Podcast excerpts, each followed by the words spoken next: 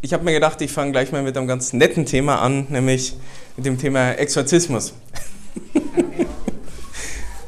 Und zwar das Exorzismusritual von Mutter Teresa. Nein, sie war keine Priesterin, sie war kein Exorzist, aber sie hat trotzdem Exorzismen durchgeführt. Wie ist das gewesen? Die Mutter Teresa, die war ganz viel unterwegs damals. Sie ist ja ständig rumgeflogen mit dem Flugzeug durch die ganze Welt. Ihre ganzen Niederlassungen, da wo die Schwestern äh, gedient haben, hat sie überall sie besucht oder neu gegründet, was auch immer. Und es hat sich da mal sowas ergeben, dass eine junge Mitschwester mitgeflogen ist. Da waren sie auf dem Weg, glaube ich, nach Washington zum Präsidenten der Vereinigten Staaten. Also einen der mächtigsten Männer der Welt. Da fliegt diese kleine Mutter Teresa, gerade 1,50 oder wie groß sie war, er fliegt dahin. Und diese Schwester berichtet, sie hat dann gesehen, so ein großer Jet gewesen, und Mutter Teresa läuft nach vorne auf die Toilette. Nach ein paar Minuten kommt sie zurück, sitzt gar nicht lang, dann geht sie nach hinten, geht da auf die Toilette und, und so ging das. Und dann die Schwester schon gedacht, ja, ist die irgendwie krank, hat die was mit, mit dem Darm oder wie auch immer. Und dann hat sie sie gefragt, ja, Mutter Teresa, äh, was ist denn los so ungefähr?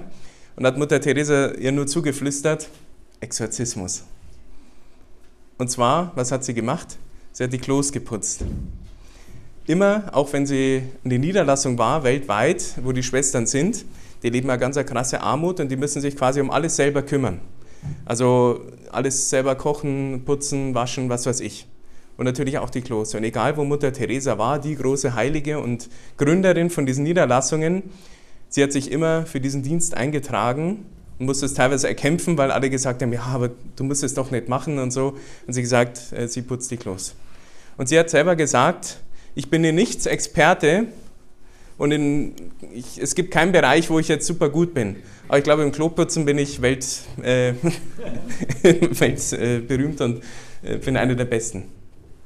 Also, sie hat quasi den Teufel ausgetrieben in dem Sinne, dass sie sich selber erniedrigt hat, hat eine ganz niedrige Arbeit gemacht ähm, und damit ihr Ego quasi wieder geerdet, so in die Richtung.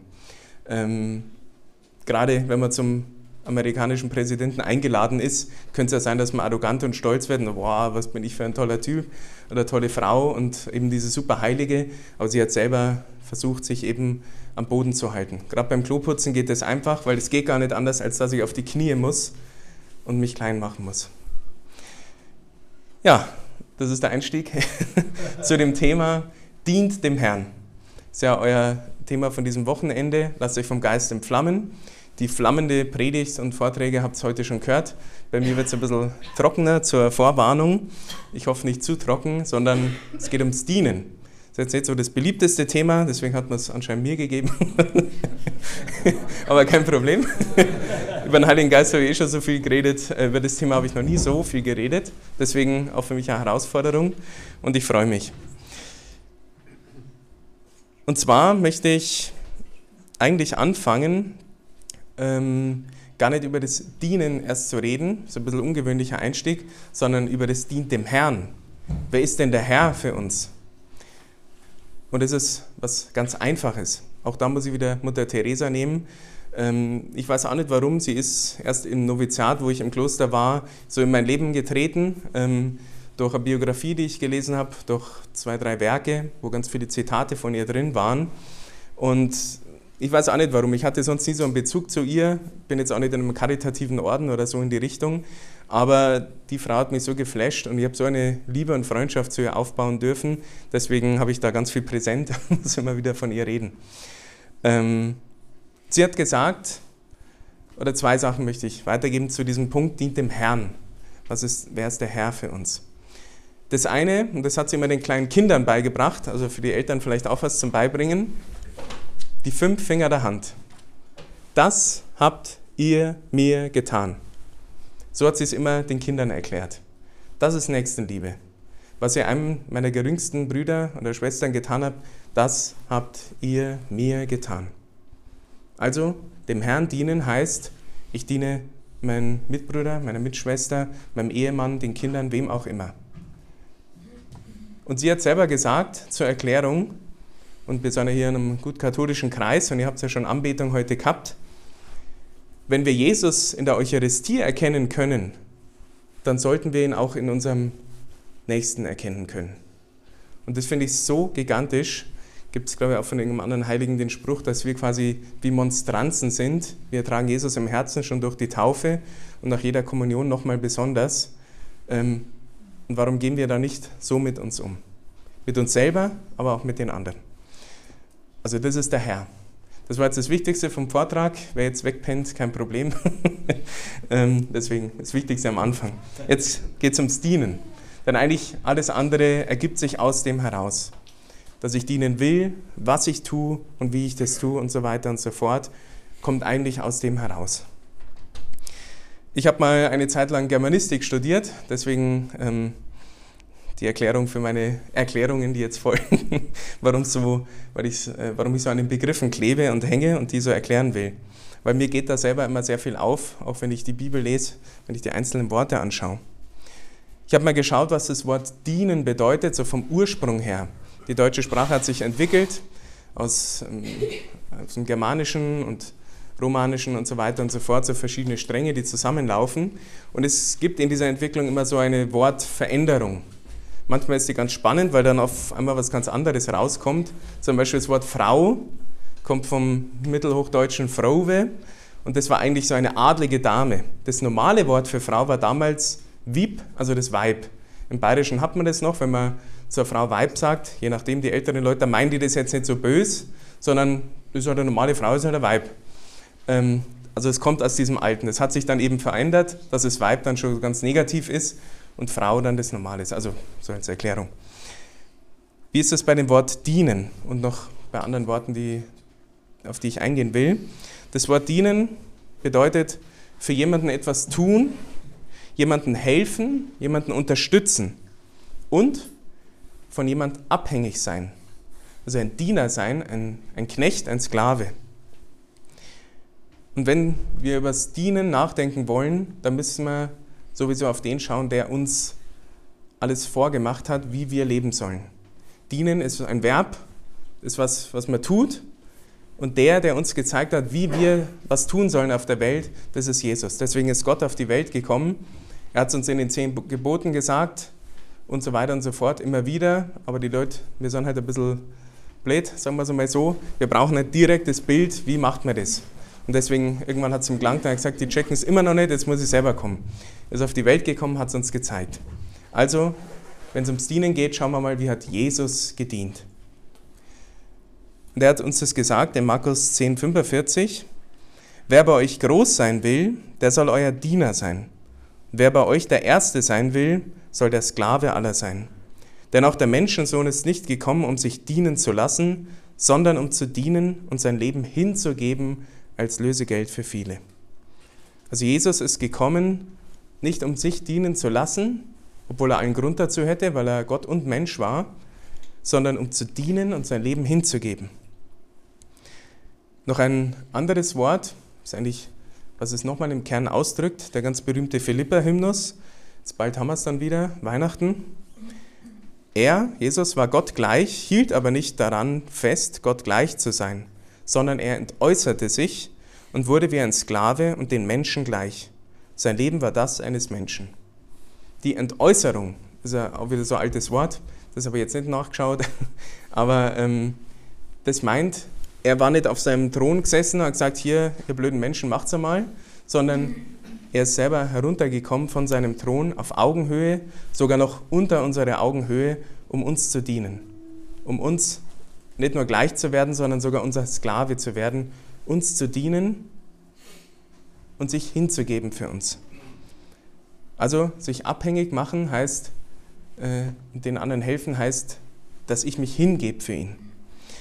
Bei Jesus war es die komplette Ganzhingabe, die Selbsthingabe von seinem ganzen Leben. Deswegen das Zeichen unseres Glaubens ist das Kreuz, wo Jesus dranhängt, wo er sich ganz klein macht, sich sogar kaputt macht für uns. Wir haben es erst vor ein paar Wochen gehört im Evangelium am Sonntag, wer sich selbst erniedrigt, wird erhöht werden. Und sich selbst erniedrigen meint nicht sich selber schlecht machen oder schlecht von sich denken oder schlecht von sich reden. Das ist ein Krampf. Das ist sogar das ist eine Beleidigung Gottes, weil ich das, was er erschaffen hat, mich auch noch schlecht mache. Sondern sich erniedrigen heißt, Ich mache mich klein, um dem anderen zu dienen. Und Gott wird mich erhöhen. Er sieht, dass ich mich klein gemacht habe. Er sieht die Mutter Teresa, die am Klo war. Vielleicht noch die Schwester, die hat es halt aus Versehen auch mitbekommen. Die anderen haben das alle nicht mitbekommen.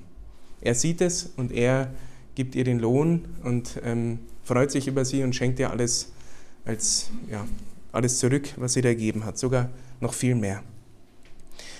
Dienen ähm, ist auch was, was ich bewusst mache. Es ist nicht so, ich habe irgendwie äh, ein Gefühl, dass ich jetzt Bock habe zu dienen, sondern es kommt aus einer Entscheidung. Und ich muss es bewusst machen, ich muss mir es sogar vornehmen. Und das ist eine Tugend. Wenn ich mir was bewusst mache und das einübe, eine Haltung entwickle, dann ist es eine Tugend. Und die Tugend aller Tugenden, die wichtigste von allen, hat mit dem Wort Stamm zu tun, ist die laut? Ja, auch? Demut. Genau, da wollte ich drauf raus. Aber ohne Liebe gibt es auch keine Demut. Also von dem, das hängt zusammen. Genau. Das Wort Demut, auch ein altes Wort. Ähm, das ist nochmal interessanter, den Wort Verlauf anzuschauen, wie sich das entwickelt hat. Kommt vom Wort, vom Mittelhochdeutschen Diemut. Also, Mut, nicht, nicht nur Mut, dass man irgendwie mutig ist und kühn, sondern dieses Mut hat noch eine andere Bedeutung gehabt, früher noch mehr. Es ist die Absicht, die Bereitschaft und der Wille. Das ist mit Mut eigentlich gemeint. Und die, also von dien, Mut, der Mut, die Absicht, Bereitschaft, der Wille zu dienen, das ist Demut. Ich weiß nicht mehr, welcher Heilige das gesagt hat. Ähm, ist fast noch knackiger. Er hat gesagt, äh, Demut ist der Mut zur Wahrheit über sich selber. Demütig werden heißt, ich nehme die Wahrheit über mich selber an und erkenne sie an. Und was ist die Wahrheit über mich selber? Gott ist Nummer eins und danach komme erst ich. Das ist Demut. Erst kommt Gott und dann irgendwann mal ich. Und nicht immer andersrum. Sonst geht es uns immer nur um mich und um, um mein Ding und was weiß ich. Und dann kommen vielleicht irgendwann die anderen und irgendwann kommt vielleicht noch der Herrgott, sondern die Wahrheit ist, die, die Ordnung dieser Welt ist, Gott ist Nummer eins. Der hat alles geschaffen, er ist der Allerhöchste, der Allerbeste und so weiter und so fort. Und dann komme erst ich. Das hört sich zwar irgendwie simpel an und logisch, aber in unserem Leben ist es immer wieder, dass ich ja, mich selber vom Thron äh, runtergehen muss und sagen muss, Gott, eigentlich ist es dein Platz. Und das heißt demütig werden. Da geht es eben nicht darum zu sagen, oh, ich bin so schlecht und, oh, und alles habe ich falsch gemacht und keine Ahnung. Das ist ein Krampf, das ist die falsche Demut. Das ist oft in katholischen Kreisen so, dass sie meinen, je schlechter sie über sich reden, desto demütiger sind sie. Das ist ein Blödsinn. Die Mutter Teresa hat auch gewusst, was es ein riesengroßes Werk ist und dass es was Tolles ist, was sie machen. Aber sie ist nicht deswegen demütig worden, weil sie gesagt hat, ah, das ist alles schlecht, was wir gemacht haben, das ist alles Blödsinn, das ist ein Krampf. Sondern sie war demütig, weil sie gesagt hat, das ist Gottes Werk und ich bin nur dieser Bleistift in seiner Hand. Ganz ein berühmtes Wort von ihr. Also ist die, der Mut zur Wahrheit und zur Wahrheit über sich selber. Demut ähm, ist also eine Haltung, seine innere Haltung. Ich muss das immer mal wieder machen, also mich von diesem Thron erheben und runtergehen und Gott wieder draufsetzen. Ich muss das immer mal wieder machen. Dafür haben wir die Anbetung, wo wir Jesus auf den Thron quasi nochmal setzen und so weiter und so fort. Also ich mache das immer wieder, bis es zu einer Gewohnheit wird. Eine Tugend, eine innere Haltung ist eine Gewohnheit. Und bei Gewohnheiten ist es ja so, ich muss da nicht extra drüber nachdenken, sondern das läuft so vor sich hin. Meistens haben wir schlechte Gewohnheiten, abends, was weiß ich, noch die zweite halbe Bier trinken oder Gurtel essen oder sonst was. Da muss ich nicht viel drüber nachdenken, das schirbt mir einfach so rein neben dem Fernseher. Ähm, genau, gute Gewohnheit, was weiß ich, äh, fallen mir fast keine ein. Auf jeden Fall hoffe ich doch, dass er gute Gewohnheiten hat. Ähm, genau. Eine Gewohnheit, die ich vor kurzem angefangen habe und schon ein bisschen jetzt durchziehe, dass ich morgens äh, so ein paar Dehnübungen mache, weil ich habe so ein starkes Hohlkreuz und habe dann immer Schmerzen in der Früh und dann quäle ich mich dann immer in, ins Chorgebet und zur Messe und irgendwann beim Frühstück, da hört es dann langsam auf und ich habe dann ein bisschen analysiert, was könnte ich denn machen, wo zieht es denn auf der einen Seite mache ich Sport, aber trotzdem hat es wehgetan, bis ich gecheckt habe, ich muss gewisse Muskelpartien auch dehnen. Also ein bisschen Stretching machen und dann ist es weg, diese Spannung, die halt den Schmerz verursacht. Und da habe ich mir gedacht, das habe ich immer in der Früh, also mache ich in der Früh diese Dehnübung. Und Sport in der Früh ist, glaube ich, nach dem Aufstehen so das Ekelhafteste, was man sich vorstellen kann. Ähm, weil eigentlich will man schnell ins Bad und was weiß ich und, und keine Ahnung. Aber das habe ich mir antrainiert, muss ich echt sagen, das war ein harter Kampf. Und mittlerweile ist es fast automatisch, ich muss gar nicht viel dran nach, drüber nachdenken. Ich stehe auf, mache kurz die Übung, die ist eh ganz kurz. Es tut halt ein bisschen weh, weil dieses Dehnen bei so angespannten Muskelpartien ist immer ein bisschen ekelhaft. Aber danach ist es, ah, und da stehe ich normal und habe nicht die Schmerzen und so weiter und so fort. Also ich muss das, was weiß ich, ein, zwei Monate mal fast täglich machen, bis es so in Fleisch und Blut übergeht. Und dann ist es quasi eine Haltung. Oder ja, also da ist es eine Gewohnheit, die ich dann habe. Und Gewohnheiten gibt es auch im Denken. Das ist ganz wichtig. Und Demut ist eine Gewohnheit, die im Denken anfängt und sich dann aufs ganze Leben auswirkt. Was meine ich damit? Ähm, es gibt so verschiedene Worte dafür, die man immer mal wieder in irgendwelchen Vorträgen oder sonst so Selbsthilfedingern hört. Das eine ist das Wort Mindset. Also wie mein Mind, meine mein Gedankenwelt gesettet ist, also irgendwie organisiert ist. Das Wort Gedankenmuster, das Wort, ähm, und das fällt, gefällt mir eigentlich am besten, Gedankengewohnheiten. Also wie ich es gewohnt bin zu denken. Und wir wissen es, das rattern wir zwar immer ein bisschen ohne Hirn runter, beim Schuldbekenntnis, ich habe gesündigt in Gedanken, Worten und Werken. Und genauso kann ich auch Gutes tun, in Gedanken, Worten und Werken. Und da drin fängt es immer an. Deswegen nicht nur Gewissenserforschung machen für die Sünden, sondern auch mal erforschen, äh, wo könnte ich denn was Gutes tun, wo würde ich denn gern irgendwie was Gutes implementieren irgendwie in mein Leben, eine gute Gewohnheit haben. Und die fängt eben immer erstmal im Kopf an. Also zum Beispiel die Gewohnheit, ich will nicht mehr so viel Gurtel essen auf Nacht. Das ist ja irgendwie die Tat, die ich dann tue, aber es fängt da drin an. Und da muss ich an einer Schraube drehen, weil sonst drehe ich mich jedes Mal wieder auf, wenn ich es wieder nicht gemacht habe. Und Demut ist quasi so ein ganz grundlegendes Ding. Ähm, die innere Haltung, die ich brauche, es ist eigentlich die Haltung, die uns Jesus eben vorgemacht hat. Und vielleicht mit einem moderneren Begriff, es ist ein jüngerschaftlicher Lifestyle, den ich lebe. Lifestyle ist auch nichts anderes wie verschiedene ähm, Gewohnheiten, verschiedene Prinzipien, nach denen ich mich richte und wo ich Haltungen entwickle. Und da gibt es jüngerschaftliche und das ist genau das, was mit dem Reich Gottes zu tun hat in der Bibel, was Jesus selber gemacht hat, was die Apostel gemacht haben und so weiter und so fort. Es wurde mal ein Heiliger gefragt, was ist denn die wichtigste Tugend? Tugend ist nichts anderes wie so eine Haltung, ähm, ich habe schon gesagt, die Demut natürlich, so ganz klassisch. Und der hat was gesagt, es hängt damit zusammen, aber da sind mir auch so die Augen ein bisschen aufgegangen. Er hat gesagt, die wichtigste ist eigentlich die Tugend der Belehrbarkeit. Sage ich natürlich gerne als Prediger, dass die Leute mal gescheit zuhören. Ähm, aber ich muss selber auch belehrbar sein. Jeder sollte das sein. Nicht jeden Krampf glauben, den man hört, sondern eben die geistlichen Sachen, die geistlichen Wahrheiten, da belehrbar zu sein. Also, was heißt das? Nicht, oh, ich kenne mich eh schon aus, ich weiß schon, wie es läuft, soll der erzählen, was er will. Das ist das Gegenteil von Belehrbarkeit. Sondern zu sagen, hey, auch wenn ich den vielleicht gar nicht mag, ich höre ihm erst einmal zu. Alles mal aufnehmen und dann das Gute behalten, so sagt ja der Paulus, aus einer Haltung heraus der Belehrbarkeit. Und das kann zum Beispiel sein, oh, der Pfarrer, oder, oh Gott, heute ist wieder der Kaplan aus Indien, ich verstehe eh kein Wort von dem. Dann bin ich schon immer belehrbar. Dann ist schon quasi der Laden dicht. Dann kann der erzählen, was er will. Der kann die größte göttliche Wahrheit auf den Tisch klatschen. Ich krieg's gar nicht mit. Sondern zu sagen, Gott, keine Ahnung, schauen wir mal, was du mir heute sagen willst.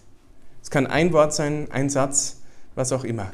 Und in dieser Offenheit, diese Haltung zu haben, das ist die Tugend der Belehrbarkeit, die Tugend der Demut, zu sagen, auch wenn der, keine Ahnung, so schlecht Deutsch spricht oder halt irgendwelche aus dem Internet ausgedruckten Predigten vorliest, ist mir wurscht.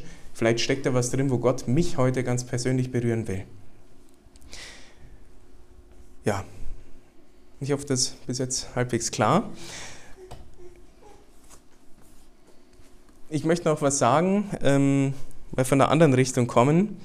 Ein paar Dienstkiller nennen. Also was killt eigentlich mein, mein Drive, meine Aufgabe zu dienen, vielleicht auch diese Haltung der Demut. Also jetzt geht es ums Dienen ganz im Konkreten, also das, was ich dann, wie es sich wirklich auswirkt.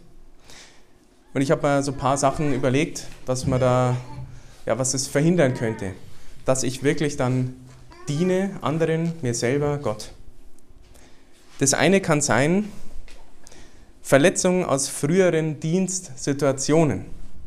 Zum Beispiel, man hat daheim viel arbeiten müssen, man ist auf irgendeinem Hof groß geworden oder was auch immer, oder in irgendeinem Geschäft oder keine Ahnung was, und man hat ständig nur büffeln müssen. Und man ist es nicht einmal gedankt worden, sondern es ist auch nur schlecht gemacht worden, obwohl man sich bemüht hat, was auch immer. Daraus entsteht eine Verletzung. Da habe ich schon gar keinen Bock mehr. Es war nur unter Zwang, nur Pflicht von den Eltern und so weiter und so fort. Und wenn dann später so eine Situation kommt, vielleicht ähnlich, vielleicht auch gerechtfertigt, weil ich irgendwo angestellt bin und da halt arbeiten muss und dafür Geld kriege, habe ich eigentlich keinen Bock, das zu tun. So irgendwie so ein bisschen so eine rebellischen Reaktion habe ich innerlich.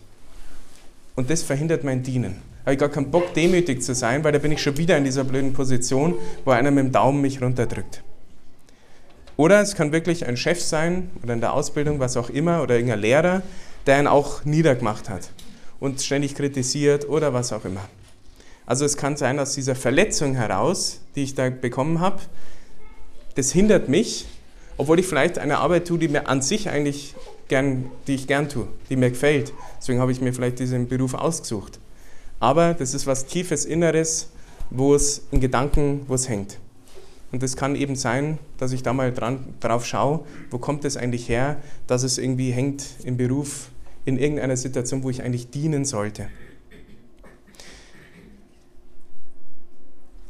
Ein zweiter Dienstkiller wäre die falsche Intention, die falsche Absicht dahinter. Und zwar, ich mache es für mich. Das Blöde ist, das ist bei uns Menschen immer mit drin. Egal was ich mache. Und wenn ich wirklich, keine Ahnung, wie Mutter Teresa die Sterbenden von der Straße aufglaub und denen irgendwie helfe oder so, also eine ganz schlimme, niedrige Arbeit mache, wo ich ganz viel geben muss, im letzten ist es doch immer vielleicht ein Prozent noch dabei, dass ich es auch doch für mich mache. Weil ich sage, ah gut, hast du es gemacht. Mei, bist du halt demütig gewesen. So in die Richtung. So ein bisschen ist es leider immer drin. Also es gibt diese 100% Freiheit, völlige Selbstlosigkeit, die gibt es erst im Himmel. Weil da ist Gott so groß, da denken wir überhaupt nicht mehr über uns nach, weil wir da merken, so interessant sind wir gar nicht, sondern der ist da so krass, äh, alle Augen auf ihn. Ähm, also deswegen sich da nicht fertig machen, so einen perfekten Zustand der Selbstlosigkeit gibt es hier nicht. Aber man kann natürlich da drin wachsen. Und woher kommt es vielleicht?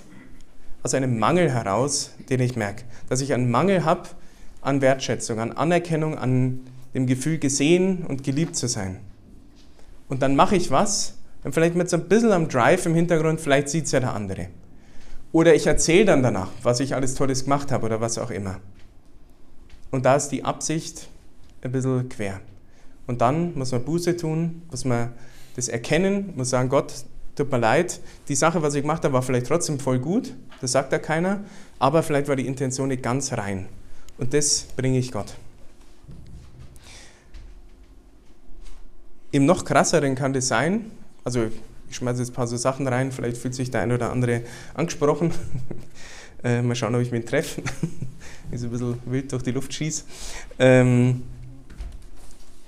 es kann auch sein, warum diese falsche Intention, warum dieses für mich, ähm, hängt auch damit zusammen, aus einem gewissen Überlebensinstinkt. Hört sich jetzt ganz krass an. Es gibt so diesen Begriff, dieses Modell, ähm, das ist aber ganz interessant, der Waisenkind-Mentalität. Wer hat das schon mal gehört? Irgendwer? Okay, gut. Ähm, was heißt es? Wie wachsen denn Waisenkinder auf? Also ich, ich kenne jetzt keins persönlich, ich war auch keins, aber man kann sich ein bisschen wenigstens vorstellen, ohne Eltern in irgendeinem Heim. Zum Beispiel in dem Haus, wo wir hier sind, das war ein Heim für, ich glaube, schwer Erziehbare oder überhaupt ähm, so ein Waisenhaus so in die Richtung. Also ganz früher, deswegen passt es ganz gut. Und wie wächst man da auf? Letztendlich, man hat eigentlich keinen, der einem so die hundertprozentige Sicherheit im Hintergrund gibt. Also wenn ich irgendwie mich mit den anderen Burschen oder sonst wie gehackelt habe, wo soll ich hinlaufen? Eigentlich habe ich keinen. manchmal hört man das vielleicht, in diesem Heim waren, glaube ich, früher Schwestern gewesen, dass man eben, dass das Heim von Geistlichen geführt wurde, wo man sich dann hinflüchten hat können und hat es geheißen, ah, die Schwester so und so, die war so toll, das war die beste Mama von allen, so in die Richtung. Gott sei Dank gab es solche Beispiele. Aber wie oft gibt es eben die, wo man keinen hat? Und aus dem Ding heraus, es fehlt dieses Urvertrauen, diese Sicherheit, egal, wenn die Welt untergeht, die Mama ist da oder der Papa ist da und dann irgendwie wird es schon wieder werden. Wenn das fehlt, dann entwickelt sich so ein eben Überlebensinstinkt. Weil jeder kleine Angriff, der dann bei den kleinen Burschen passiert, da geht es gleich um Leben und Tod, letztendlich. Weil ich habe keine Sicherheit. Und wenn es nur Streiterei über Gurdel ist oder über das Essen oder über wer beim Fußball mitspielen darf oder nicht, das geht immer gleich direkt auf mich.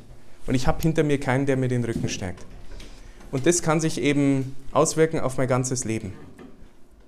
Und zwar, dass ich eben ähm, ja, da so empfindlich werde. Wenn ich eben keine Anerkennung bekomme, wenn ich irgendwas mache, eben nichts zurückbekomme und so weiter und so fort. Eigentlich, da, ne, da gebe ich was und das gebe ich gleich von meiner Substanz weg. Und das ist ganz schlimm. Und nicht aus dem Überfluss, den ich habe. Dass eh alles passt daheim und dann gebe ich mich noch ehrenamtlich irgendwo hin oder sonst wie. Genau. Und das killt die Haltung der Demut, das killt meinen Dienst eigentlich. Das hat mit dem dritten Punkt zu tun, den ich, äh, der mir da eingefallen ist. Es wäre eine falsche Erwartung, eine falsche Erwartungshaltung ich mache was und ich erwarte schon ganz unbewusst innerlich, ja, und dann kriege ich endlich was zurück. Oder dann wird mich irgendwer loben oder sonst irgendwie. Und wenn es nicht kommt, dann gehe ich richtig an die Decke. Da kotzt mir alles an, dann kündige ich da sofort und dann mache ich nie wieder mit und die sind alle blöd und sonst irgendwie. An dem merkt man es meistens. Wenn, wenn alles passt, wenn man gelobt wird, dann merkt man das gar nicht.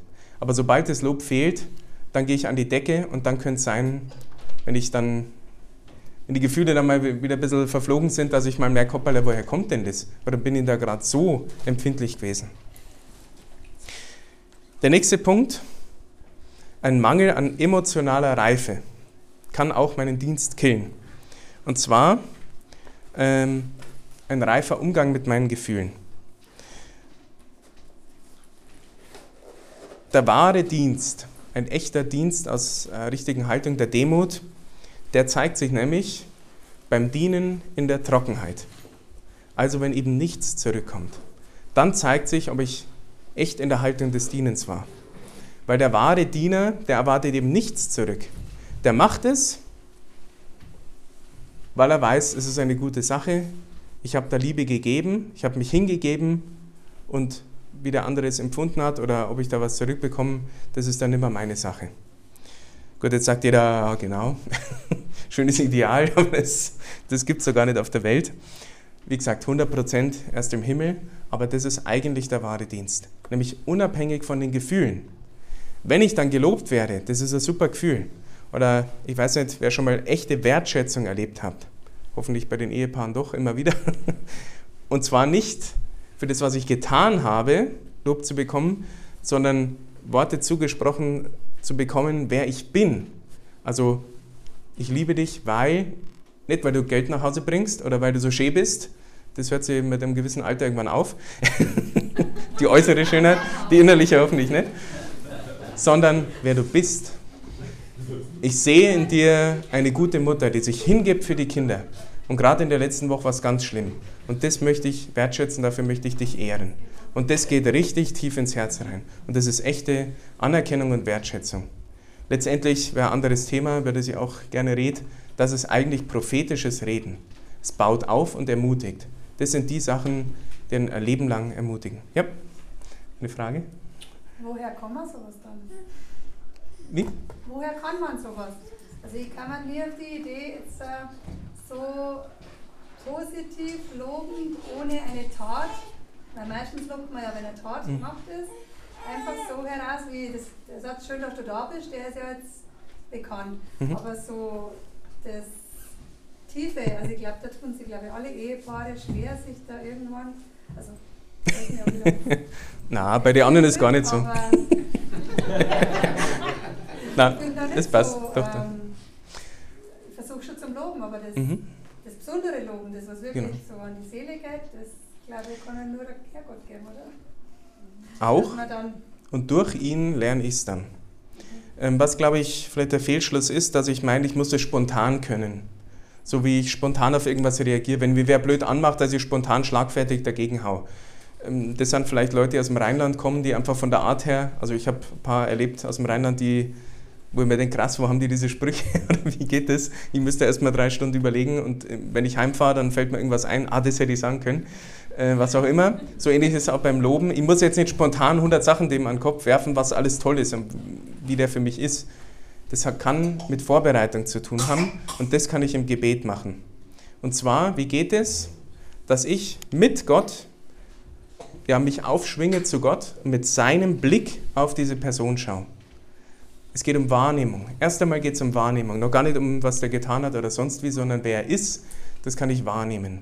Und vielleicht nicht aus meiner Position als die Frau, die, keine Ahnung, ähm, was weiß ich, so mittendrin hängt in den tausend Sachen oder der Mann, der halt beim Arbeiten ist oder, also nicht aus dem tausend Verstrickungen, in denen man so im Alltag ist, sondern eben sich vielleicht mal hochschwingt im Gebet, vielleicht eben in der Stille, in der Anbetung und zu sagen, Gott, ich gehe jetzt mal raus aus all meinen Situationen, aus all meinen Beziehungen, in denen ich bin, wenigstens geistlich kurz, und schaue mit dir, vielleicht sogar von oben, bisschen auf diese Situation.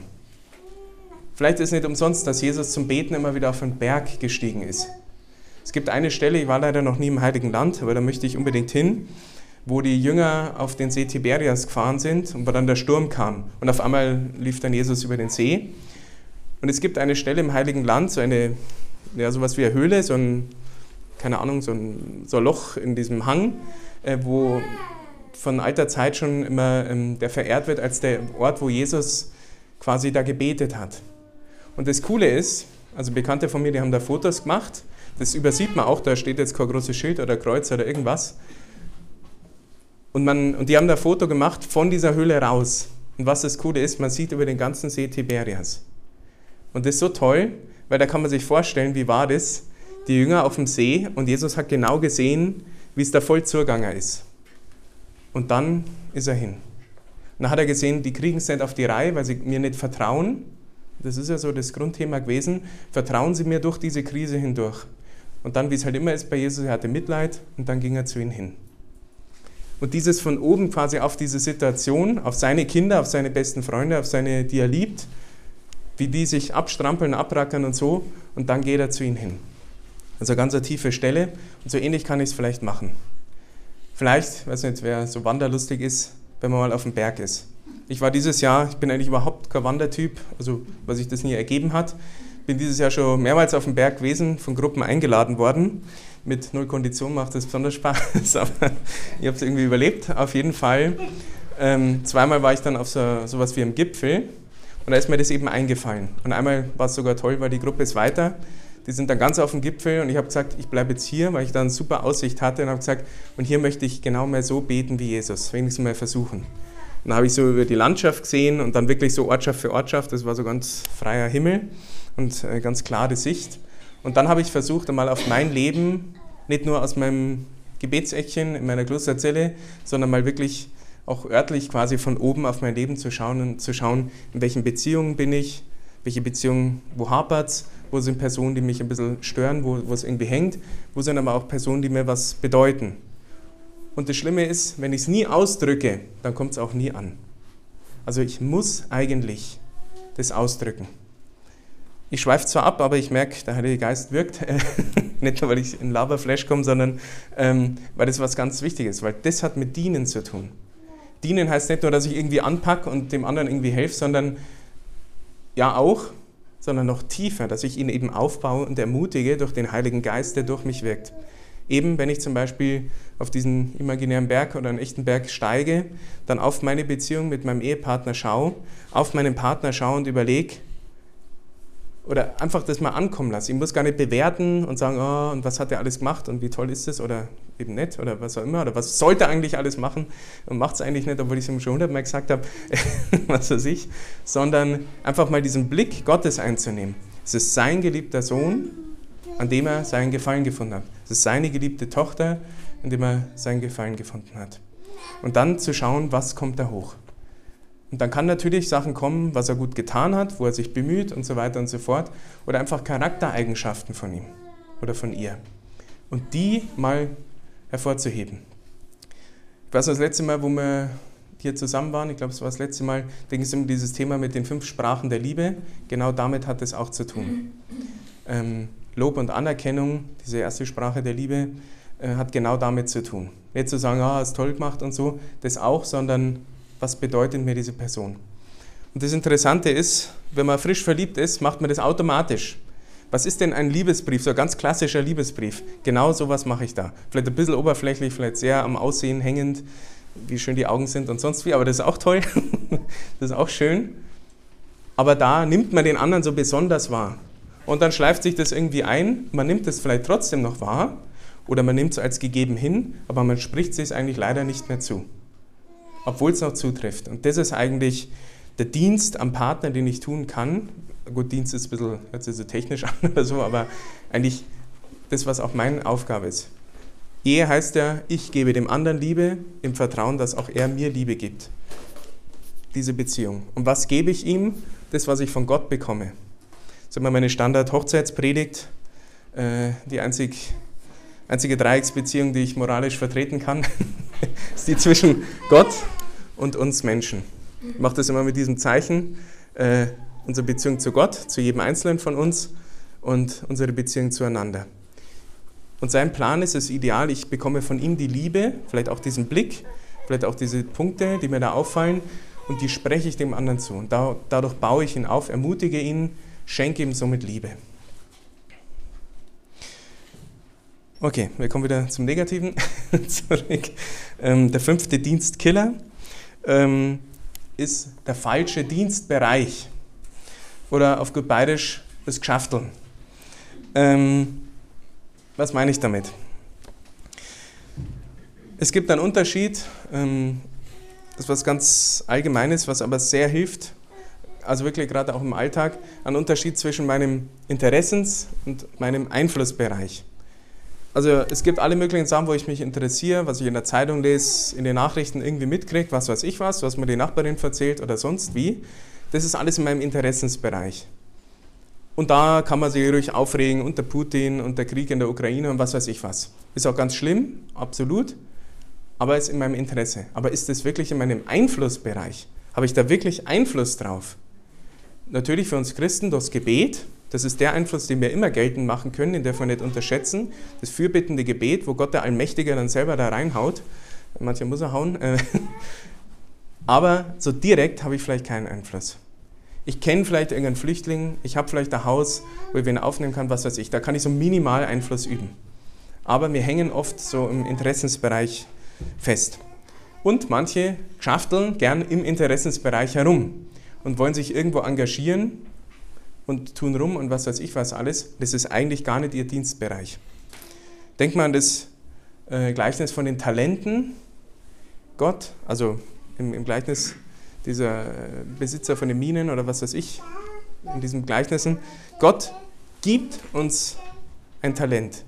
Nicht ich nehme mir was, was ich, wofür ich mich interessiere, sondern er gibt mir ein Talent, er gibt mir einen Bereich in meinem Leben, wo ich Einfluss habe und dadurch dann auch Verantwortung habe vor ihm und damit soll ich das Beste machen, daraus soll ich das Beste machen. Das andere ist nur, das sehe ich halt, aber das habe ich nicht. Da habe ich Interesse, darf auch ruhig sein, soll mir ja nicht abkapseln, aber habe ich da wirklich Einfluss. Und dann vergisst man manchmal, wenn man so rumschaftelt, eigentlich den Bereich, wo man Einfluss hat. Es hat einer mal gesagt, wie, wie gesagt, ich schieße hier ein bisschen rum, vielleicht trifft es den einen, vielleicht ist für die anderen gar kein Ding. Viele wollen im christlichen Bereich, auch wenn sie dann Familie haben, gerade wenn es vielleicht aus der Jugendarbeit und so weiter kommen, wollen doch irgendwie was machen. Und dann fehlt so dieser Drive, weil, wo soll ich denn hin? Ich bin so angehängt mit den Kindern und so weiter und so fort. Und das Coole war, ich habe das mal gehört, das fällt mir da immer ein, von einem, der gesagt hat, ähm, da ging es um, um so einen, der Missionar werden wollte, eben mit Familie und was weiß ich was. Und er hat ihm das erzählt, wollte so einen geistlichen Rat von den Bekannten von mir und sagen, ja, und da hat sich was ergeben und er könnte irgendwie ins Ausland und so. Und erzählt da rum und ganz begeistert. Und der Bekannte von mir fragt dann bloß, ähm, ja, aber du hast doch Familie. Ja, ja, ähm, Gott versorgt die dann schon und so. Und dann hat er gesagt, hey, Obacht, das ist deine erste Berufung. Und Gott widerspricht sich ja nicht. Der sagt nicht hier heiraten und morgen dann ins Kloster oder sowas in die Richtung, sondern das ist mal deine erste Berufung. Erst einmal Ehemann zum Sein, dann Vater für deine Kinder und so weiter und so fort. Alles andere kommt danach. Also ich muss dieser Hierarchie, dieser Ordnung meiner Berufung, der Ordnung meines Lebens auch entsprechen. Weil sonst schaftel ich eben irgendwo rum und Missionar sein ist ja ganz toll, ist ja auch was ganz Heiliges und Frommes, aber ich darf nicht meine eigentliche Berufung verfehlen. Und das kann natürlich sein, ich glaube, bei dem war es auch ein bisschen so, dass es daheim ein bisschen schwierig war und da war das quasi die Flucht, eigentlich, die ganz unbewusst war. Er wollte eigentlich wirklich was Frommes und Heiliges machen, aber alter Spruch, altes geistliches Gesetz, wenn der Teufel nicht bremsen kann, den schiebt er an. Und er versucht uns nicht mit irgendwas ganz Schlimmem, sondern die frommen Seelen versucht er mit noch frömmeren Sachen. Statt dass man sich auf den Einflussbereich, den man hat, auf seine erste Berufung konzentriert und sagt, da ist erst einmal dein Aufgabenfeld. Und da mach was draus. Und da kann es natürlich sein, dass er dann sagt, er beruft ihn wirklich zum Missionar. Da muss aber das auch bei der Frau ankommen. Die beiden sind ein Fleisch. Also wenn sie die Berufung haben, dann müssen sie sie auch gemeinsam bekommen. Und dann muss es auch mit der Familie klappen, dass nicht die Kinder dann darunter leiden, weil sie dann aus der Schule gerissen werden oder sonst wie. Bekanntes Ehepaar äh, von mir, da ist der Mann kurz vor der Rente, hat er den Ruf bekommen, Diakon zu werden. Und er hat es geprüft im Gebet und so weiter. Und da ist die Kirche sehr weise. Die Frau muss zustimmen, ob der Mann Diakon werden darf. Warum? Dass der sich nicht irgendwo flüchtet oder irgendwie in eine falsche Richtung rennt, sondern die beiden sind ein Fleisch. Also diese Berufung haben eigentlich dann beide in dem Sinn. Also wir machen immer so Witze, die sind gut katholisch, nicht synodal irgendwie drauf, deswegen sagen wir immer die Frau Diakonin. Weil es wirklich, bei denen merkt man, das ist eine Berufung. Sie hilft ihm beim Predigtschreiben, sie unterstützt ihn bei seinen seelsorglichen Sachen, die er so in der, in der Pfarrei macht und so weiter. Also man merkt, die Berufung ist nicht nur dann beim Mann, eigentlich bezieht es die ganze Familie mit ein. Okay. Also die Frage an uns selber, an dem Punkt bleibe ich hängen, was ist eigentlich mein Dienstbereich? Was ist mein Auftrag? Was ist meine Berufung oder auch die Berufung in der Berufung? Dass wir nicht irgendwie rumwurschteln, rumgeschafteln, auch wenn das ganz fromme und tolle Sachen sind, sondern dass ich da Verantwortung übernehme, wo Gott mir schon einen Bereich der Verantwortung übergeben hat. Und wie ich das dann mache in diesem Bereich, das ist wieder vom Dienst geprägt auch so ein modernes Wort, ist die dienende Leiterschaft. Wir sind alle berufen zum Leiten, irgendwo eine Führung zu übernehmen. Zuerst einmal für mein Leben. Erst einmal muss ich mein Leben auf die Reihe kriegen, so könnte man sagen. Also ich muss mir dienen für meine Beziehung zu Gott, für mein Leben hier in der Welt und so weiter und so fort. Das ist das Einzige, wo man in Anführungszeichen ein bisschen egoistisch sein darf. Man darf an sich selber arbeiten. Man darf selber mal auch auf seine Wunden schauen. Ich bin viel im Heilungs- und Befreiungsdienst tätig, wo ich den Leuten auch manchmal helfen muss. Nicht nur tausend anderen Leuten helfen, sondern hey, schau doch mal auf dich. Du gehst ja halb ein, schon halb im Burnout, weil du dich völlig selber vergisst. Ähm, das ist nicht so gemeint. Du sollst aus der Überfülle, die dir Gott gibt, den anderen dann weitergeben. Dann ihnen dienen. Das heißt nicht, dass du komplett heil sein musst dafür, weil 100% gibt es erst den Himmel. Das läuft ein bisschen parallel. Aber erst einmal diesen Prozess der Heilung und so bei sich anfangen. Und wenn Gott was von dir will, irgendeinen Auftrag, irgendeinen Dienst oder anderen zu helfen, dann wird er dir das auch geben. Das ist das, ähm, der erste Teil von, vom Thema dieses Wochenendes. Lasst euch vom Geist entflammen. Diese Flamme merke ich dann. Die Liebe Christi drängt mich dann, irgendwas zu tun. Und diese dienende Leiterschaft, dafür habe ich euch was mitgebracht. Ich hoffe, es reicht. Ich habe jetzt keine Zeit mehr gehabt, noch mehr zum Kopieren. Ein paar haben es schon, weil ich es gern verteile. Ein Schatz der Kirche, der völlig untergeht, leider, weil es pastoral unklug gemacht ist. Es ist nämlich ähm, der Dienst des Segnens und des Autorität ausübens über diejenigen, wo ich Autorität von Gott bekommen habe. Der erste bin ich selber. Ich darf über mich selber in Autorität sein. Das heißt, ich darf Repräsentant Gottes in meinem Leben sein. Okay, das hört sich jetzt irgendwie ein bisschen schizophren an. Ähm, das heißt, ich soll mein Leben auf die Reihe kriegen, mir selber dienen, damit ich mit Gott zusammenkomme. Das ganze Thema Disziplin zum Beispiel hängt damit zusammen. Dass ich mir ähm, irgendwie einen Modus finde, zu beten, mit Gott in Kontakt zu kommen, wo ich mich auch mal zusammenreißen muss, ähm, weil aus dieser Beziehung alles andere herauskommt und so weiter und so fort. Und dann kommt der nächste. Und das ist einmal der Ehepartner, mit dem ich ein Fleisch bin. Ich soll dem Ehepartner dienen. Und ich soll das in einer dienenden Leiterschaft tun. Das heißt, die Autorität, die ich habe von Gott, die soll ich am anderen ausüben. Und da gibt es dann so ein bisschen die, die Hackeleien zwischen den Superkonservativen und den Normalkonservativen. Ähm, früher war das so quasi, ja, der Mann ist das Haupt der Familie und die Frau hat da nichts zum Sagen. Ähm, so ist es nicht. Es gibt diese eine Stelle, wo die Frauen immer aufschreiben, ich habe es jetzt äh, leider nicht auswendig im Kopf quasi, die Frau soll ihrem Mann dienen oder soll untertan sein dem Mann oder irgendwie so. Das ist der erste Teil und beim zweiten Teil heißt, der Mann soll sich der Frau hingeben, wie sich Christus der Kirche hingegeben hat. Und da muss ich sagen, äh, also das Gefälle, da ist kein Gefälle, der jeder soll sich dem anderen komplett hingeben, weil ich die Kraft und die Liebe von Gott dem anderen gebe. Also es ist eigentlich auf Augenhöhe, deswegen habt ihr beide Autorität gegenseitig über euch. Und dann Autorität über die Kinder. Nicht nur, weil ihr älter und größer seid, bis zu einem gewissen Punkt, sondern geistliche Autorität. Und mit dieser Autorität im Hintergrund, diese Vollmacht, sagen wir lieber Vollmacht, hört sich ein bisschen cooler an, äh, diese Vollmacht sollt ihr ausüben. Das ist euer Dienst. Und wie man das macht, dafür gibt es was, was die Kirche hat, aber ein bisschen versteckt. Und zwar, es gibt Segnungen. Also wirkliche Segensformulierung, wie man so kennt, wenn der Pfarrer irgendwas segnet, für Laien, also vor allem für die Eltern. Das Problem ist, die stehen in dem Segnungsbuch, wo die Segnungen für die Priester drin stehen. Hat kein Mensch daheim, weil das kauft ja nur der Priester. Es gibt in fast jeder Sakristei, liegt es rum. Da könnt ihr es nachschauen. Diese Segnung kann der Priester auch machen, aber es steht extra dabei, ist auch für die Laien gedacht. Und ich habe mir gedacht, bevor ihr euch dieses Heft für fast 40 Euro kauft, wo alles andere nur für Priester ist, drucke ich es kurz aus. Es sind vier Segnungen drin und die möchte ich euch mitgeben.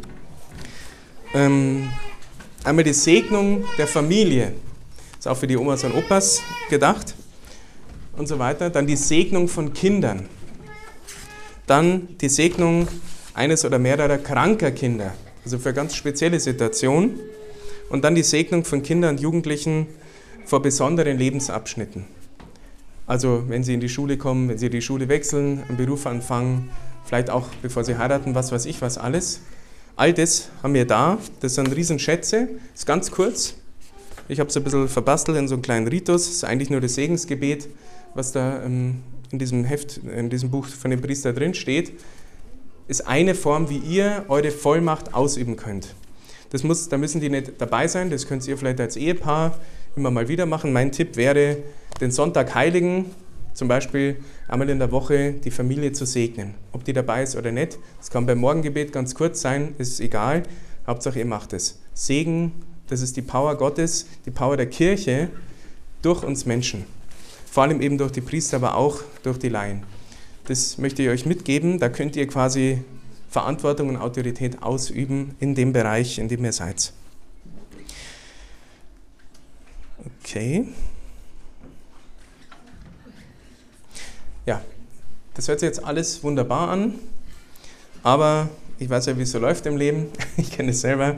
Äh, alles schläft auch wieder ein. Warum? Es fehlt dann immer mal wieder an der Motivation.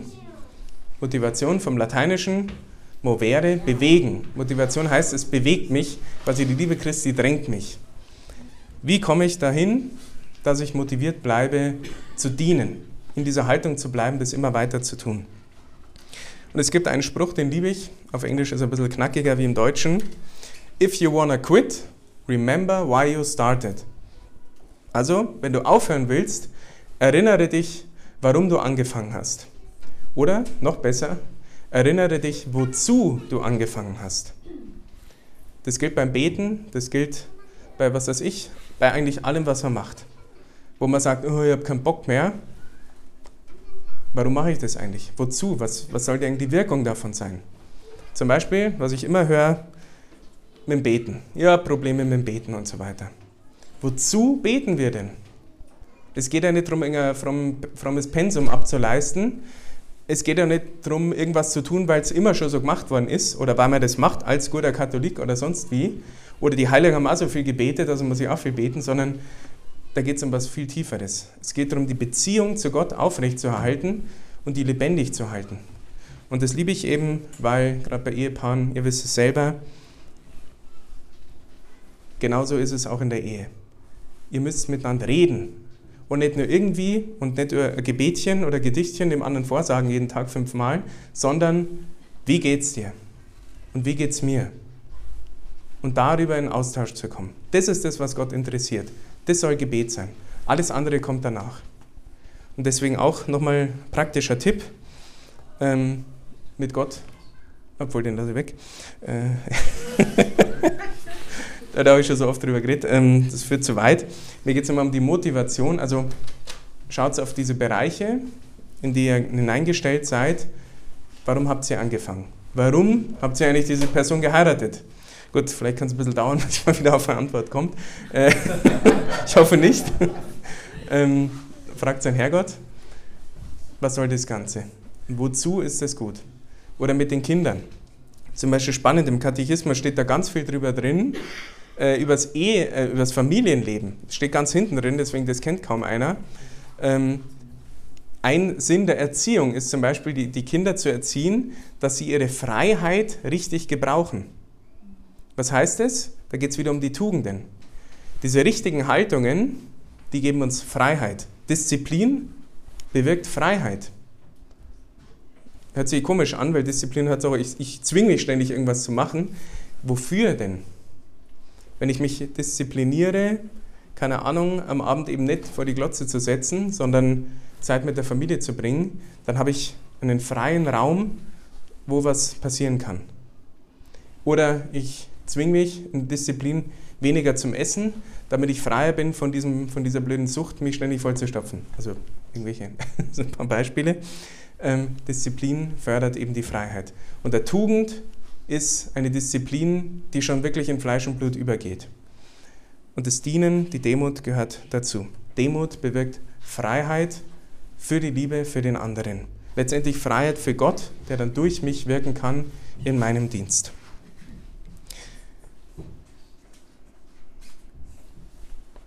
Amen. Danke für die Aufmerksamkeit.